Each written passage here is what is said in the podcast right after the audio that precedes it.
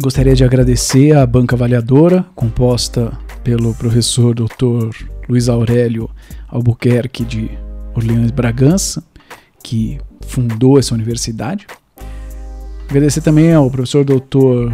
Nishito Miyamoto, que está participando via Zoom, diretamente do Japão, e que foi o inventor dessa técnica que eu estudei. E também o, o, queria agradecer ao professor, doutor, uh, livre docente, mestre dos magos, professor doutor Lisandro Cascanheiras, porque me orientou e me ensinou tudo que eu sei. E agora eu vou apresentar então é, para vocês. Um podcast sobre criatividade, comunicação e conexão. Alô Brasil! Alô Brasil! Mauro Fantini falando e esse é mais um episódio do Nota 6, esse podcast que fala sobre muitos assuntos e muito provavelmente várias pessoas que ouvem sabem mais sobre esses assuntos do que eu mesmo que estou falando. E o episódio de hoje é sobre como apresentar quando você sabe menos do assunto do que a sua plateia. Hum. Esse tipo de dúvida é muito comum em apresentação de TCC. Aí eu vou falar pra banca, você não sabe quem vai estar tá lá na banca. Ah, meu Deus do céu, fulano de tal que sabe muito do assunto. Ou quando é uma defesa de tese, ou então um, um, um, um consultor científico, né? Assim como a Georgia Porto, que já entrevistei aqui no Nota 6, ela é MSL na indústria farmacêutica. Ah, eu vou falar sobre a artrite reumatoide para um grupo de residentes, mas lá vai estar tá, assim o preceptor, o, o cara que é a sumidade na artrite reumatoide, meu. E aí? Uh, e se eu falar uma bobagem? Uh, o cara sabe mais do que eu, o cara estudou muito mais do que eu e tal. E, realmente, sempre tem alguém que sabe mais que você, sempre tem alguém que estudou mais que você, que tem mais tempo de vida do que você. E tá tudo bem. Tá tudo bem. O que move essa questão, o que faz as pessoas se preocuparem muito com essa questão, é ainda um pensamento essencialmente conteudista sobre uma apresentação. É um pensamento extremamente conteudista sobre uma apresentação. O que é esse pensamento? Esse pensamento leva em consideração que a única coisa que eu tenho para fazer é entregar um conteúdo. Quando a gente pensa que a única coisa que eu tenho para fazer é entregar um conteúdo, dá esse medo de ir.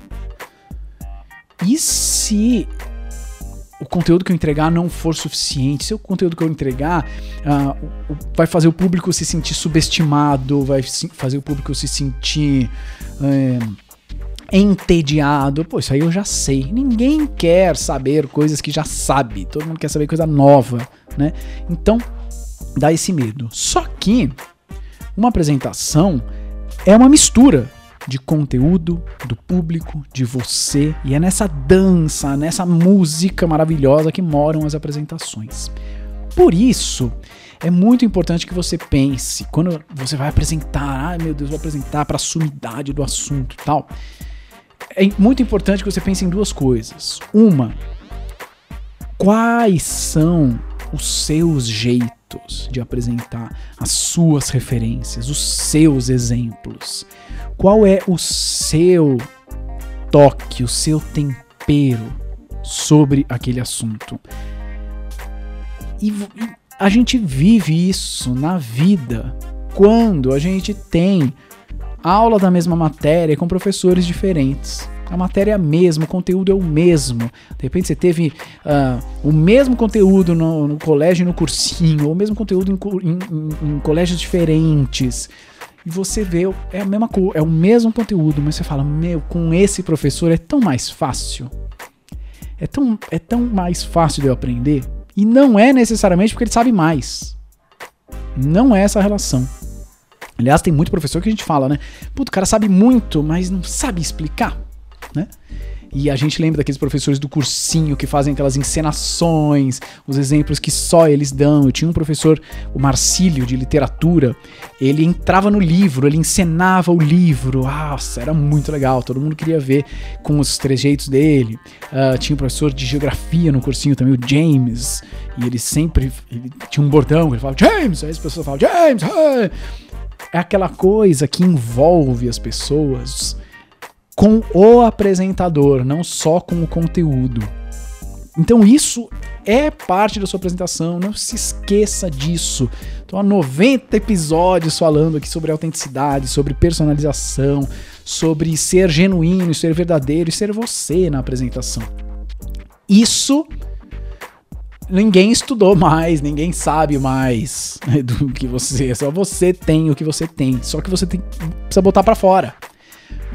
E, e, muitas vezes a gente vai fazer faz apresentações que são uh, caixinhas e que são dentro de uma forma do que é, tanto de layout, né, do design do slide, como o jeito que você vai falar ou como você vai se posicionar, e você acha que você precisa seguir padrões. Aí se você começa a seguir padrões, aí realmente você não vai ser tão bom em seguir padrões como um robô. O robô é melhor, né? Você vai falhar em seguir padrão e aí vai ficar meio desconfortável para você, meio desconfortável para o público e tal. Então, tem uma parte que é você precisa colocar o seu tempero. Precisa colocar o seu tempero. Eu uh, mostro algumas visões na aula de imunologia, algumas visões que são mais minhas, exemplos que são mais meus, histórias que são minhas e que ninguém vai contar. E que mesmo se eu apresentar pro cara que escreveu o livro de imunologia, ele não vai conhecer a minha história. Porque a história é só minha. Ah lá, ah, isso aí você não sabia, né, amigo? Então vem na minha. E de repente ele se inspira e fala: pô, olha que legal esse jeito de explicar esse assunto. Eu vou usar essa história desse rapaz aí também para explicar esse assunto no meu próximo livro. Ah, olha, eu sou, eu sou um pouco ambicioso e pretencioso, né? Mas enfim, é uma coisa é o seu, o seu uh, tempero. E a outra coisa, aí entrando em conteúdo mesmo, né? Fala só de conteúdo. Qual é o recorte do conteúdo que você faz? Qual é o recorte do conteúdo? Como assim um recorte? Pô, na minha minha tese de doutorado, eu estudei imunologia de transplantes. Beleza? Por que, que um transplante rejeita? Por que, que deixa de ser rejeitado? E por aí vai. Na minha banca, tinham lá algumas pessoas que tinham trabalhado bastante na vida com transplante, muito mais do que eu, né? Especialmente a professora Verônica, o professor Nils, trabalhavam muito mais com, com transplante do que eu. Veja, é, se a minha apresentação focar apenas em imunologia de transplantes, por, é, talvez eu não tenha tanto a acrescentar para esses dois, porque eles realmente sabem mais do que eu. Mas o que eu estudei é como que o linfócito B1 pode influenciar na rejeição de transplantes. Isso eles não sabem. Como é que eu sei que eles não sabem? Porque ninguém sabia. Porque eu fui a primeira pessoa do planeta a estudar isso. É, é o que se espera de uma pesquisa, né? Nossa, como você é chique, né? Não, é o que se espera de, uma, de um pesquisador, né? De mestrado, de doutorado, em qualquer nível que seja, que ele seja a única pessoa estudando aquilo, ou daquele jeito, ou com aquele método, ou com aquele olhar, com aquele recorte. Qual é o recorte do tema que você faz? A riqueza tá aí. Porque é um tema é muito amplo. Quando a gente fala, ai, fulano sabe muito sobre gramática, ai, fulano sabe muito sobre imunologia, ai, fulano sabe muito sobre balé. Uh, ele sa pode saber muito sobre o tema, ele pode ter se especializado em um, em um campo, mas ele não sabe todos os recortes, ninguém sabe todos os recortes de um assunto no mundo. Certo? Ninguém sabe. Ah, mas tem uma pessoa que eu conheço que sabe todos os recordes de todos os assuntos do mundo e ela estará na minha plateia. Puta, azar o dela, então, porque o mundo deve ser muito chato para ela, não tem mais nada para aprender, né? Mas dá para entender isso, qual é o recorte que você faz?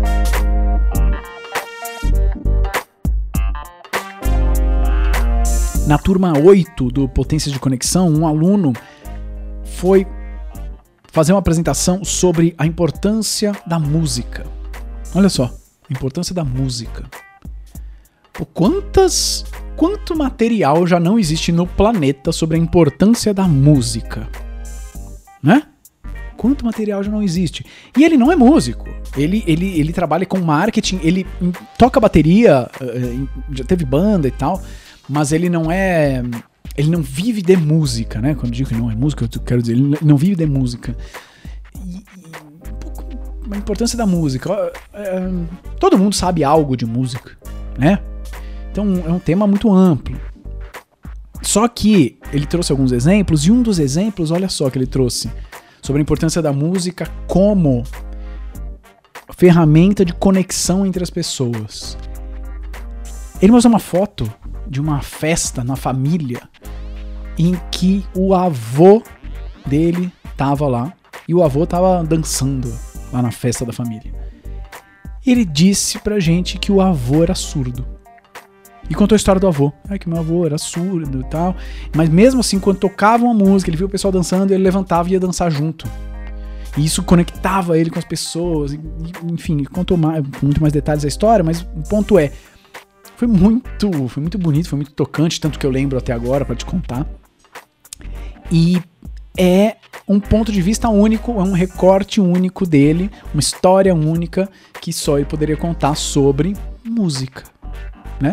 Sobre música. A gente está sempre disposto a ouvir um recorte diferente sobre um tema que a gente teoricamente conhece. Olha que frase bonita. Vou falar essa de novo. A gente está sempre disposto a ver um recorte diferente sobre um tema que a gente teoricamente já conhece. Nossa, adorei essa. Isso é verdade. Numa outra edição do Potência de Conexão, uma, uma das alunas compartilhou com a gente Era maravilhoso. 12 minutos de uma apresentação. E a apresentação tinha uma pergunta só, que era: para onde vão os cabelos? Para onde vão os cabelos? Ela foi mostrando dados pra gente que a gente já conhecia. Basicamente todos os dados a gente já conhecia.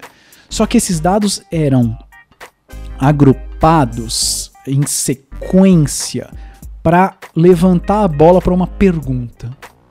E essa pergunta era o recorte dela. Então ela começou dizendo o seguinte: gente, desde que eu sou pequena, eu sempre me perguntei para onde vão os cabelos? Porque olha só, o ser humano tem X milhões de cabelos. E aí ela tinha lá a conta. Tá, tá, dados que a gente já conhece. Claro, a gente não sabe de cabeça, mas tá, beleza, porque eu sei que a gente tem um monte de cabelo, né? O ser humano tem X milhões de cabelo, fios de cabelo. Tô nem contando pelo, hein? Tô falando só de cabelo. E ao longo do tempo, esses cabelos vão caindo nessa taxa aqui. Hum, tá bom, beleza. Ou seja, a gente, uma pessoa perde é, milhares de fios de cabelo numa semana, num mês, enfim. Certo. E a, a, a outra coisa. A gente, né, quando tem um. Putz, tem um papel sujo, um papel, um papel de bala, uma casca de banana, o que a gente faz? A gente pega e joga no lixo. Mas você tem um cabelo cabelo na mesa, cabelo na roupa, a gente tira o cabelo joga, joga no chão, né? É verdade? É verdade, é, é verdade. Pois é. Quando a gente vê, por exemplo, abre um caixão, tem lá um caixão né, de alguém que morreu lá, tá lá o esqueleto, tá tudo, tudo já tá detonado, já tá é, carcomido ali, decomposto, mas o cabelo tá lá, o cabelo sobra. Ou seja, a gente tem milhões de fios de cabelo. A gente perde milhares de fios de cabelo toda hora. Tem cabelo caindo, caindo, caindo toda hora. O cabelo demora muito para se decompor.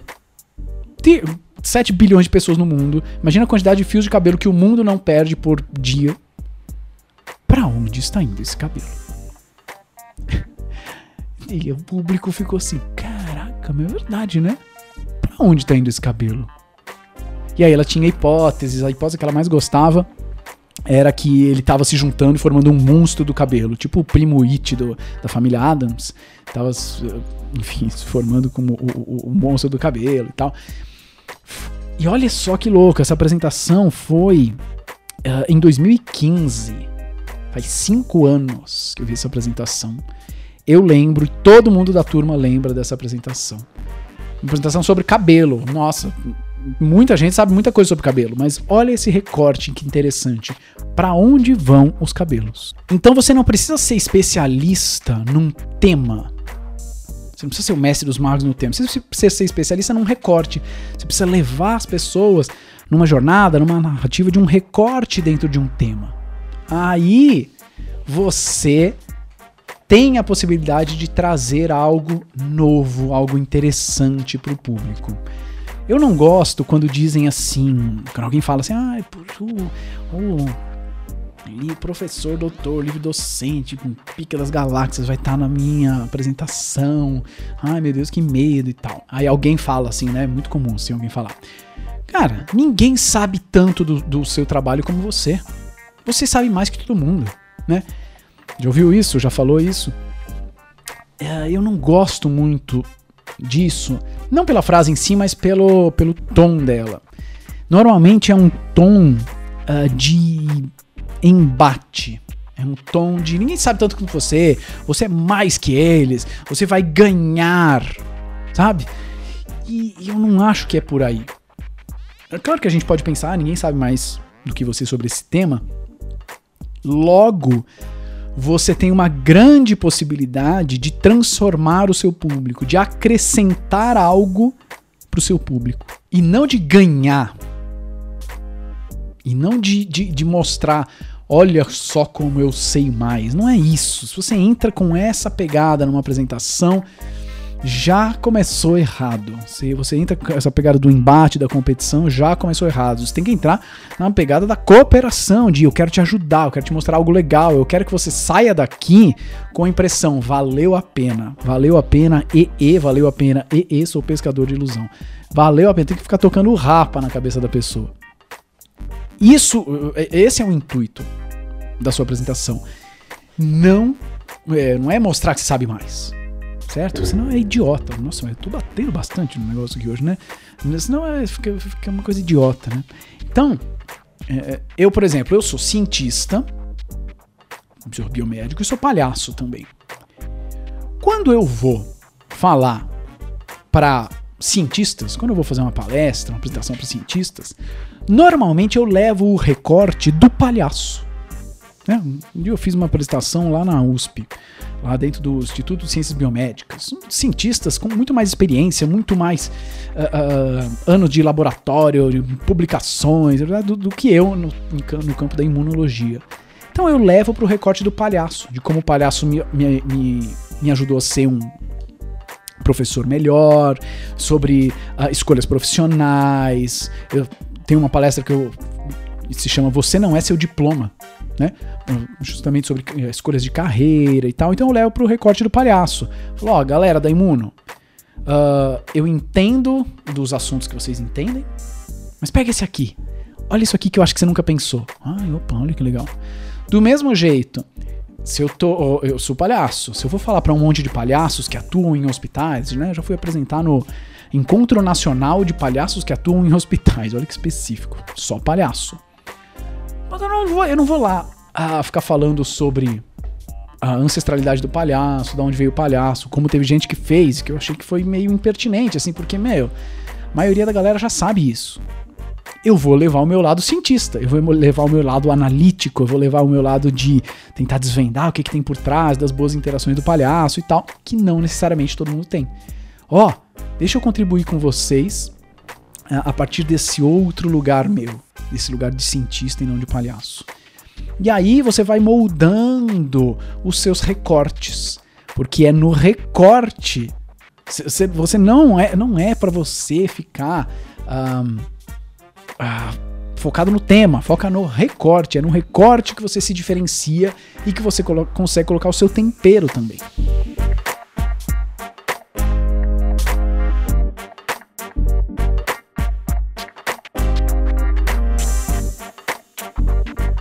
E mas e em trabalhos na faculdade em que o professor dá o tema e eu sou obrigado a falar daquelas a, a, informações?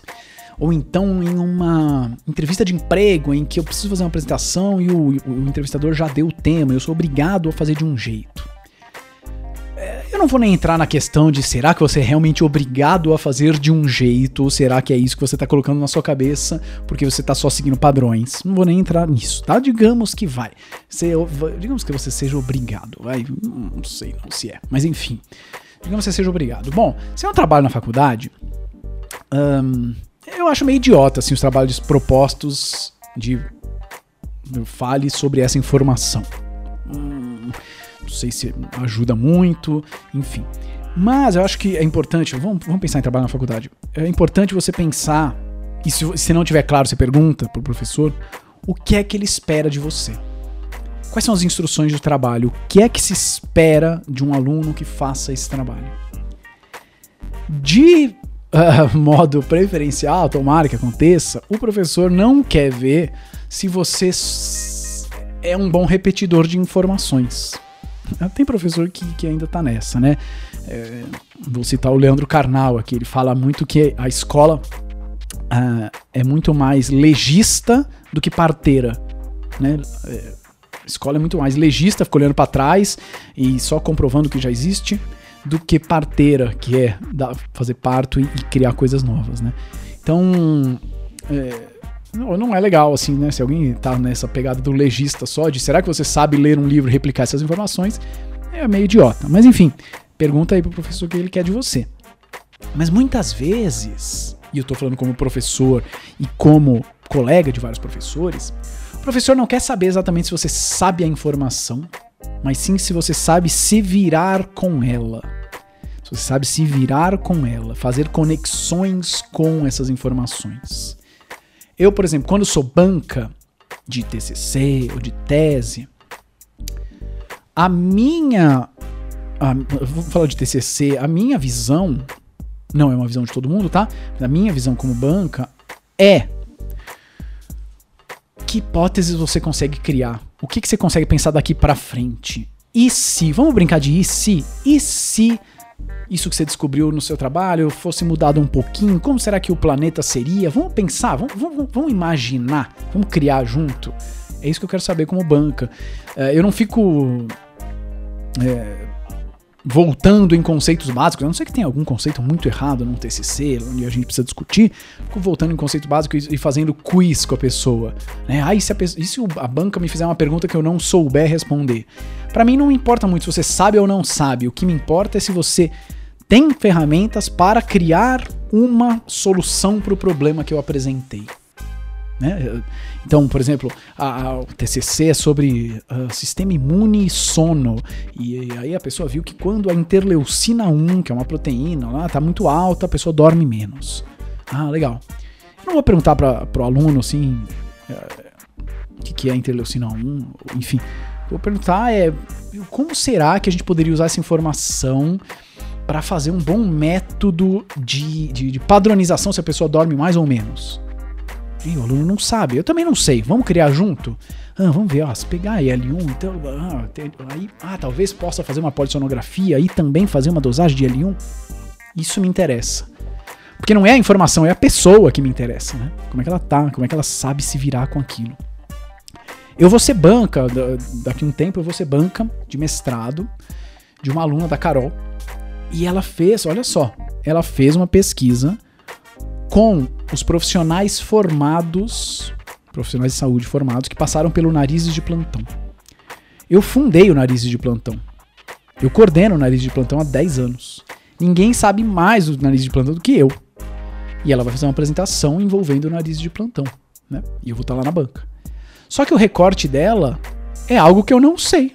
É uma pesquisa nova, uma coisa nova, que é como será que estão esses profissionais?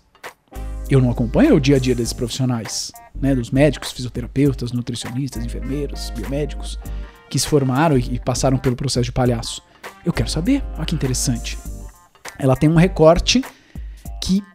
Uh, olha só, ela tem um recorte que, justamente por eu ser especialista no tema, me interessa muito, porque esse recorte eu não tenho. Esse recorte eu não sei, então eu quero saber. Isso vai me interessar muito. Depois eu vou contar para vocês. Posso até gravar um, um, episódio com a Carol uh, sobre essa, essa pesquisa de mestrado dela. Aí numa entrevista de emprego, o entrevistador me mandou. Ah, apresente sobre esse tema, né? Apresente esse artigo científico. Eu participei de uma, uma, uma entrevista de emprego que eu tinha que apresentar uns dados científicos. E apresentei os dados, os dados não dava para mudar, os dados são os dados. Mas qual é o jeito, qual é o recorte? A minha, a minha tônica naquela entrevista, naquela apresentação daquela entrevista, foi mostrar o seguinte: que ciência é um quebra-cabeça e quanto mais peças a gente tiver, mais certeza a gente tem de uma ação sobre é, um tratamento, se ele é bom, se ele não é. Então, a minha metáfora do começo ao fim era de quebra-cabeça. Quebra-cabeça, sempre peças, quebra-cabeça, ponta solta, encaixes e por aí vai. Isso é um recorte, né? Isso é um recorte. É, ajudou, eu, eu, fui, fui. Me ofereceram uma vaga, acabei não indo para a empresa, mas me ofereceram a vaga, fui, fui bem sucedido nessa, nessa entrevista. Talvez tenha sido só por isso, não sei, não dá para saber, mas é possível que os outros, os outros uh, candidatos tivessem simplesmente apresentado o dado científico. Tivessem simplesmente, talvez eles tenham só uh, dado um print num gráfico e colocado lá. E aí todo mundo fez igual.